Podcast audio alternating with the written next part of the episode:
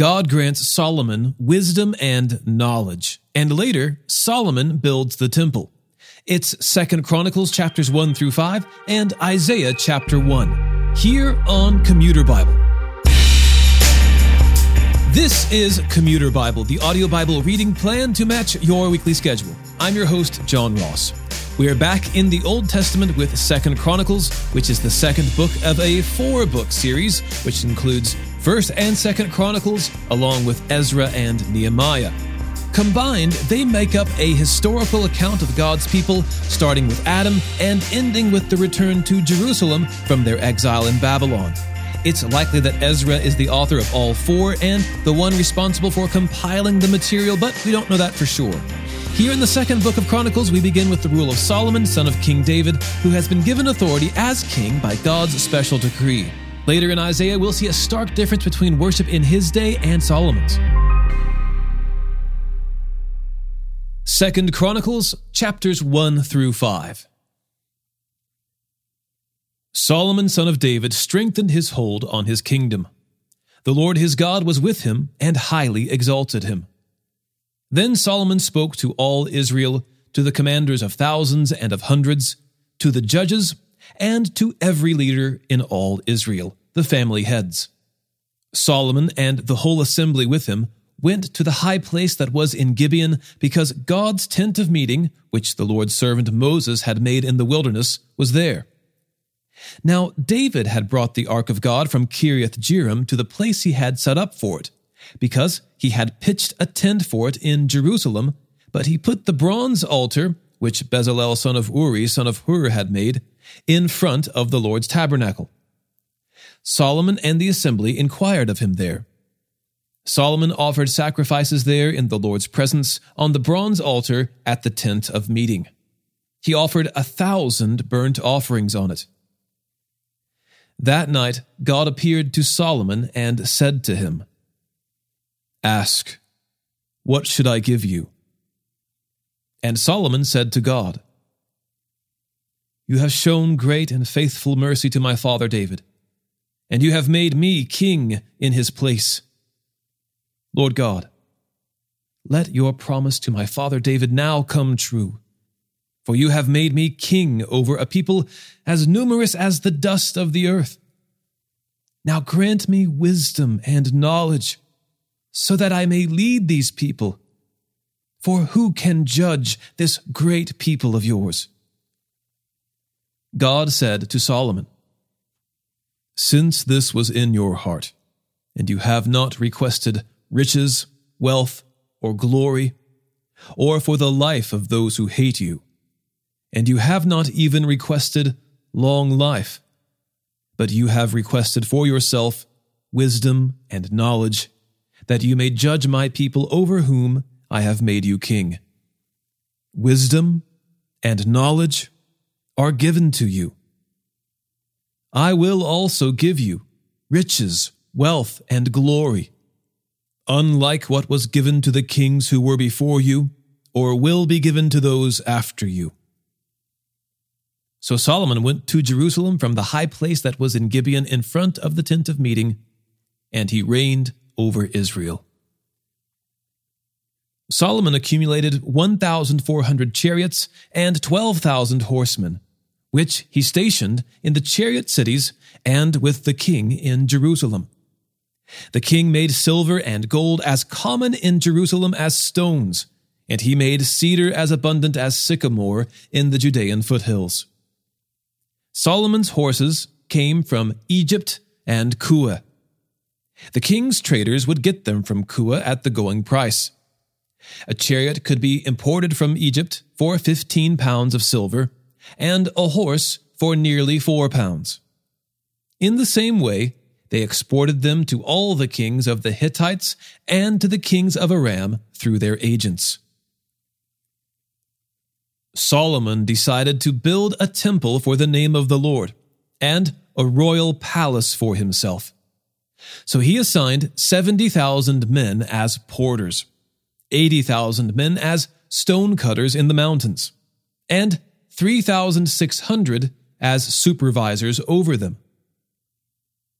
Then Solomon sent word to King Hiram of Tyre Do for me what you did for my father David. You sent him cedars to build him a house to live in. Now, I am building a temple for the name of the Lord my God in order to dedicate it to him, for burning fragrant incense before him, for displaying the rows of the bread of the presence continuously, and for sacrificing burnt offerings for the morning and the evening, the Sabbaths and the new moons, and the appointed festivals of the Lord our God. This is ordained for Israel permanently. The temple that I am building will be great, for our God is greater than any of the gods.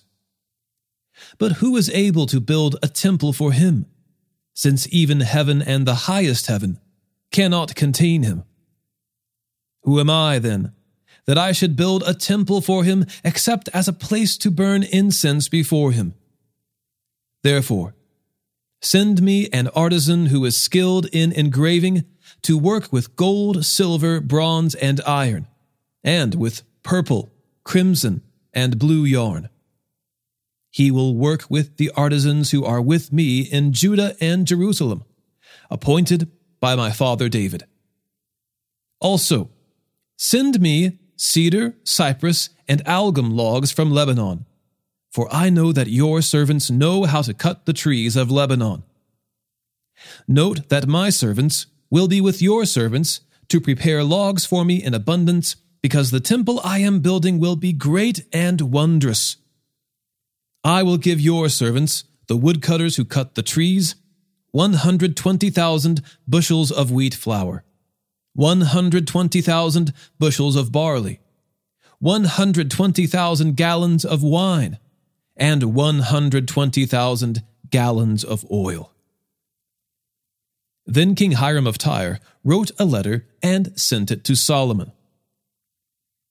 Because the Lord loves his people, he set you over them as king. Hiram also said, Blessed be the Lord God of Israel, who made the heavens and the earth. He gave King David a wise son with insight and understanding who will build a temple for the Lord and a royal palace for himself. I have now sent Huram-Abi, a skillful man who has understanding. He is the son of a woman from the daughters of Dan. His father is a man of Tyre. He knows how to work with gold, silver, bronze, iron, stone, and wood, with purple, blue, crimson yarn, and fine linen. He knows how to do all kinds of engraving and to execute any design that may be given him. I have sent him to be with your artisans and the artisans of my lord your father David. Now, let my lord send the wheat, barley, oil, and wine to his servants as promised. We will cut logs from Lebanon, as many as you need, and bring them to you as rafts by sea to Joppa. You can then take them up to Jerusalem. Solomon took a census of all the resident alien men in the land of Israel, after the census that his father David had conducted, and the total was 153,600. Solomon made 70,000 of them porters, 80,000 stone cutters in the mountains, and 3,600 supervisors to make the people work.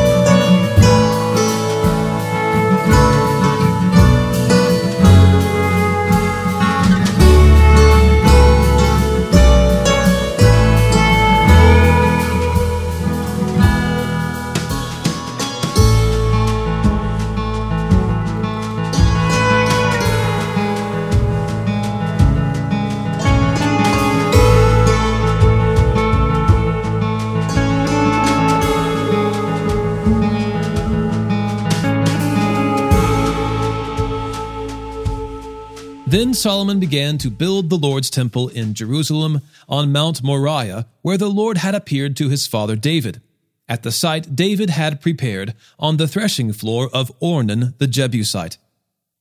He began to build on the second day of the second month in the fourth year of his reign. These are Solomon's foundations for building God's temple. The length was 90 feet, and the width 30 feet. The portico, which was across the front, extending across the width of the temple, was 30 feet wide. Its height was 30 feet. He overlaid its inner surface with pure gold. The larger room he paneled with cypress wood, overlaid with fine gold, and decorated with palm trees and chains. He adorned the temple with precious stones for beauty, and the gold was the gold of Parvaim. He overlaid the temple, the beams, the thresholds, its walls and doors, with gold, and he carved cherubim on the walls. Then he made the most holy place. Its length corresponded to the width of the temple, 30 feet, and its width was 30 feet. He overlaid it with 45,000 pounds of fine gold. The weight of the nails was 20 ounces of gold, and he overlaid the ceiling with gold. He made two cherubim of sculptured work for the most holy place, and he overlaid them with gold. The overall length of the wings of the cherubim was 30 feet. The wing of one was seven and a half feet, touching the wall of the room. Its other wing was seven and a half feet, touching the wing of the other cherub. The wing of the other cherub was seven and a half feet, touching the wall of the room. Its other wing was seven and a half feet, reaching the wing of the other cherub. The wingspan of these cherubim was thirty feet. They stood on their feet and faced the larger room. He made the curtain of blue, purple, and crimson yarn and fine linen, and he wove cherubim into it. In front of the temple, he made two pillars, each 27 feet high. The capital on top of each was seven and a half feet high. He had made chain work in the inner sanctuary and also put it on top of the pillars he made a hundred pomegranates and fastened them into the chain work. Then he set up the pillars in front of the sanctuary, one on the right and one on the left. He named the one on the right Jachin and the one on the left Boaz. He made a bronze altar 30 feet long, 30 feet wide, and 15 feet high. Then he made the cast metal basin 15 feet from brim to brim, perfectly round. It was seven and a half feet high and 45 feet in circumference. The likeness of oxen was below it, completely encircling it, 10 every half yard, completely surrounding the basin. The oxen were cast in two rows when the basin was cast. It stood on 12 oxen, three facing north, three facing west, three facing south, and three facing east. The basin was on top of them, and all their hind quarters were toward the center. The basin was three inches thick, and its rim was fashioned like the brim of a cup or a lily blossom. It could hold 11,000 gallons. He made 10 basins for washing and put five on the right and five on the left. The parts of the burnt offering were rinsed in them, but the basin was used by the priests for washing. He made the ten gold lampstands according to their specifications and put them in the sanctuary, five on the right and five on the left. He made ten tables and placed them in the sanctuary, five on the right and five on the left. He also made a hundred gold bowls. He made the courtyard of the priests and the large court, and doors for the court. He overlaid the doors with bronze. He put the basin on the right side, toward the southeast. Then Huram made the pots, the shovels, and the bowls. So Huram finished doing the work that he was doing for King Solomon in God's temple.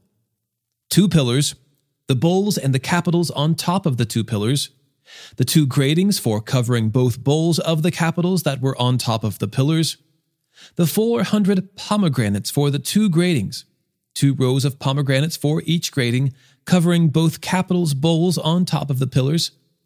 He also made the water carts and the basins on the water carts. The one basin and the twelve oxen underneath it, the pots, the shovels, the forks, and all their utensils.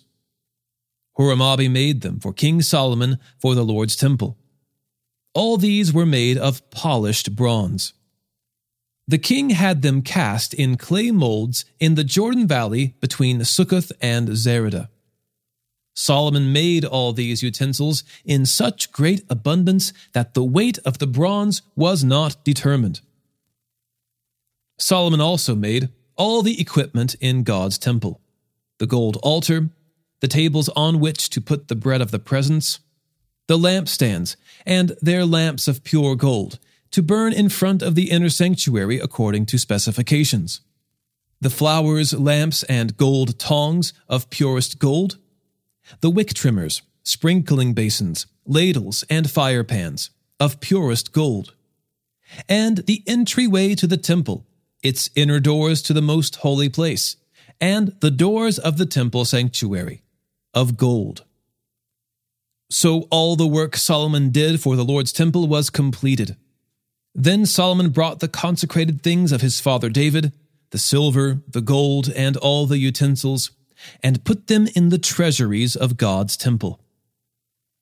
At that time, Solomon assembled at Jerusalem the elders of Israel, all the tribal heads, the ancestral chiefs of the Israelites, in order to bring the ark of the covenant of the Lord up from the city of David, that is Zion. So all the men of Israel were assembled in the king's presence at the festival. This was in the seventh month all the elders of Israel came, and the Levites picked up the ark.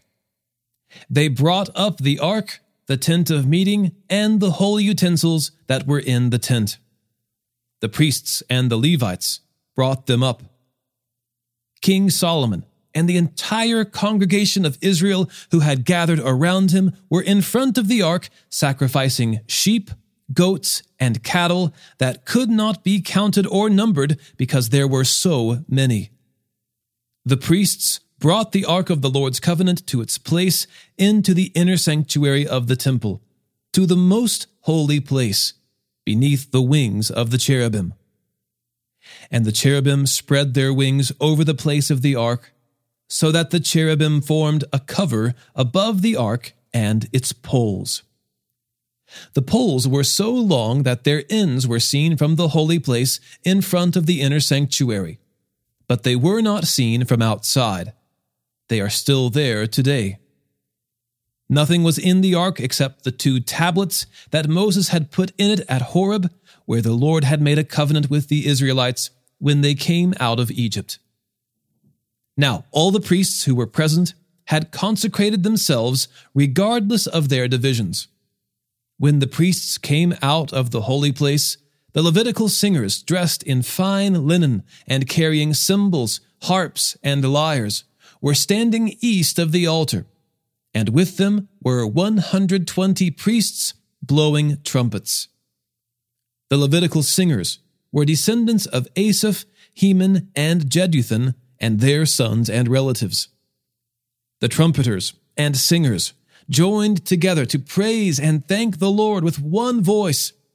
They raised their voices, accompanied by trumpets, cymbals, and musical instruments, in praise to the Lord. For he is good. His faithful love endures forever.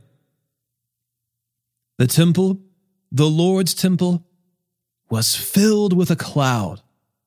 And because of the cloud, the priests were not able to continue ministering, for the glory of the Lord filled God's temple.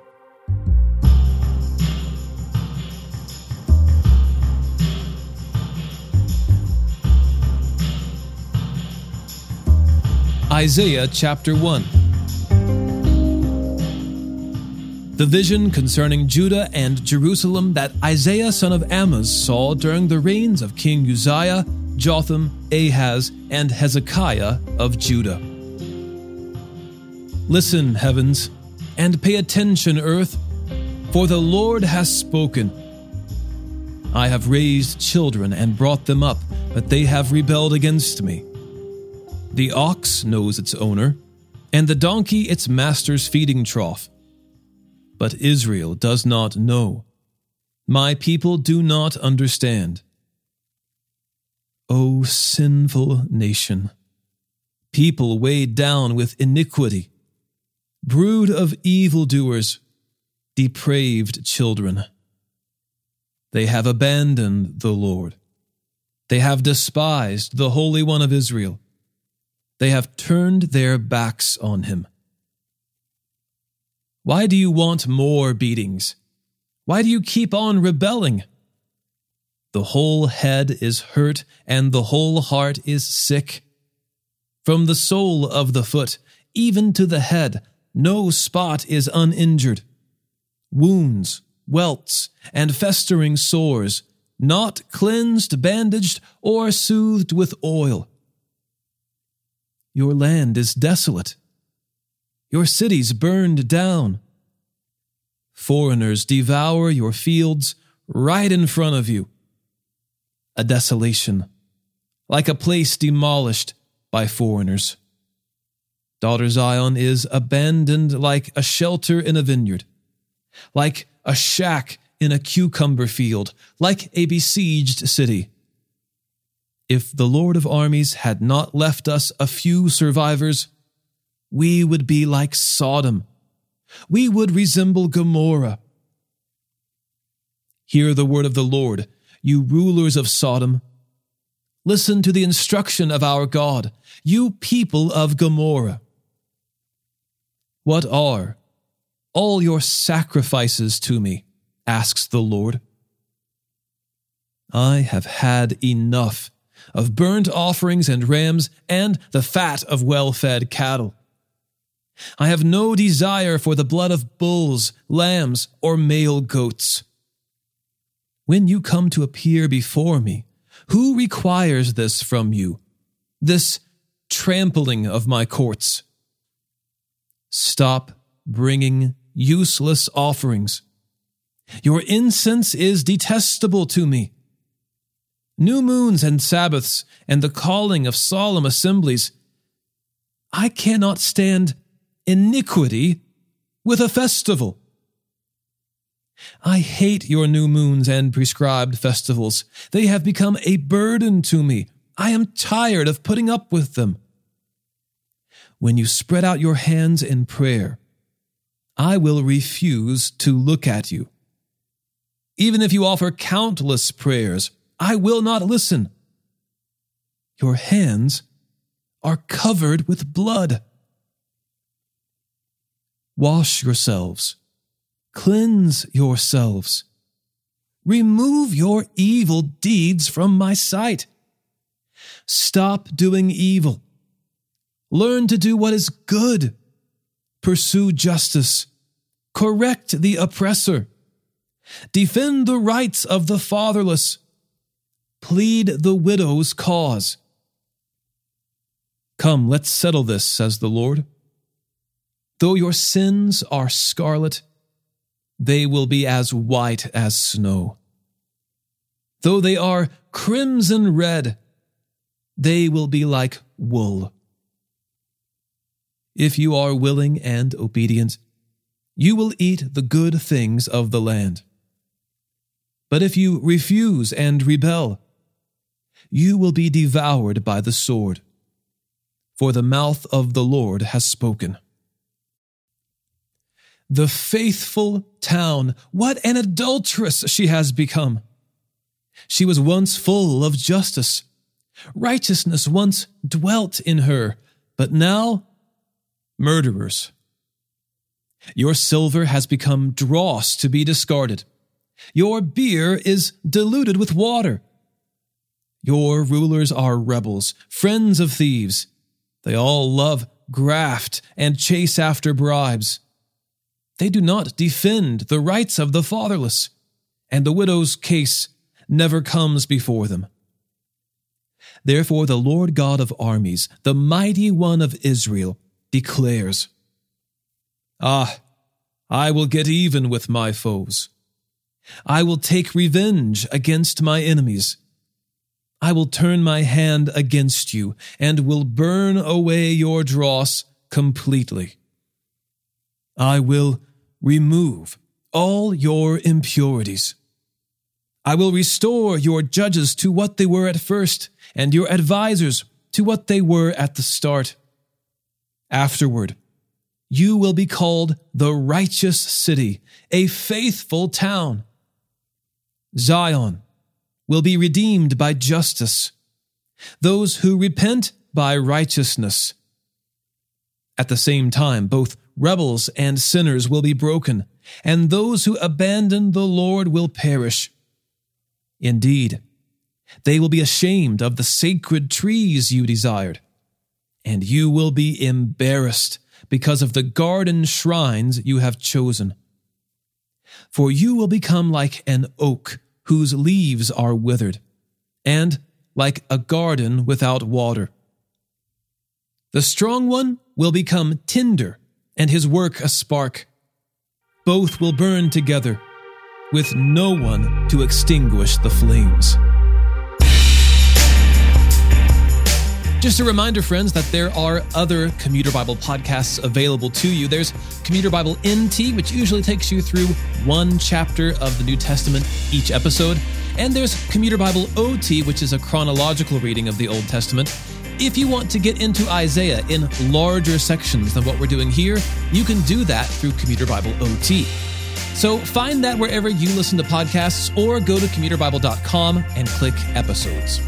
Today's episode was narrated and orchestrated by me, John Ross, and co produced by Bobby Brown, Katelyn Pridgen, Eric Williamson, and the Christian Standard Bible. Thanks for listening, and remember happy is the one whose delight is in the Lord's instruction, and he meditates on it day and night.